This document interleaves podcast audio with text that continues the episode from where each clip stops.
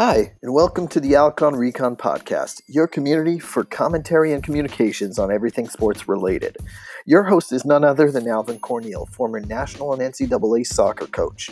He's worked for FIFA for over twenty-three years in technical analysis and has helped grow the sports in the Caribbean and Latin America regions. He's also been involved in every World Cup since nineteen seventy-eight and Olympic Games since eighty-four. If you haven't done so already, go subscribe now wherever you get your podcasts, or check us out on alcon recon dot com. Welcome your host, Alvin.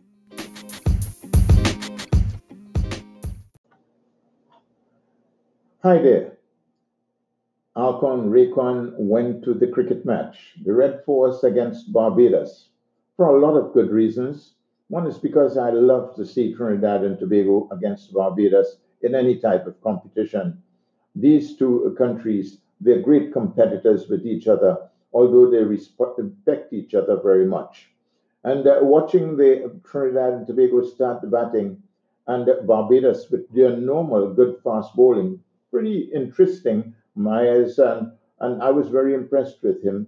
And it looked as though Trinidad and Tobago might have faltered in the process. They were playing down the wrong line of ball, a ball that's moving all over the place. They were getting out, bowled down, uh, three of them getting out, bowled down, until Uh, Joshua De Silva came around and he put his head down somewhat. He seemed a little bit more assured, a little bit technically sound as opposed to his fellow players.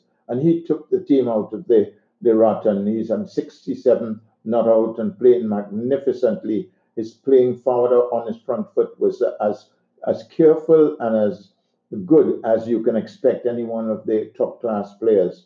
So the Red Force is still in it. It's not going to be an easy one. Barbados is a tough customer.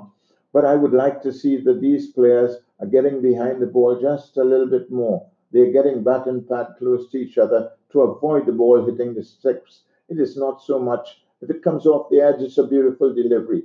Incidentally, the Brian Lara Academy's batting wicket is not as great as it should be. It's got a nice bounce on it, but the ball deviates from right to left quite regularly. And it's going to be very difficult to play on it unless you get accustomed to it.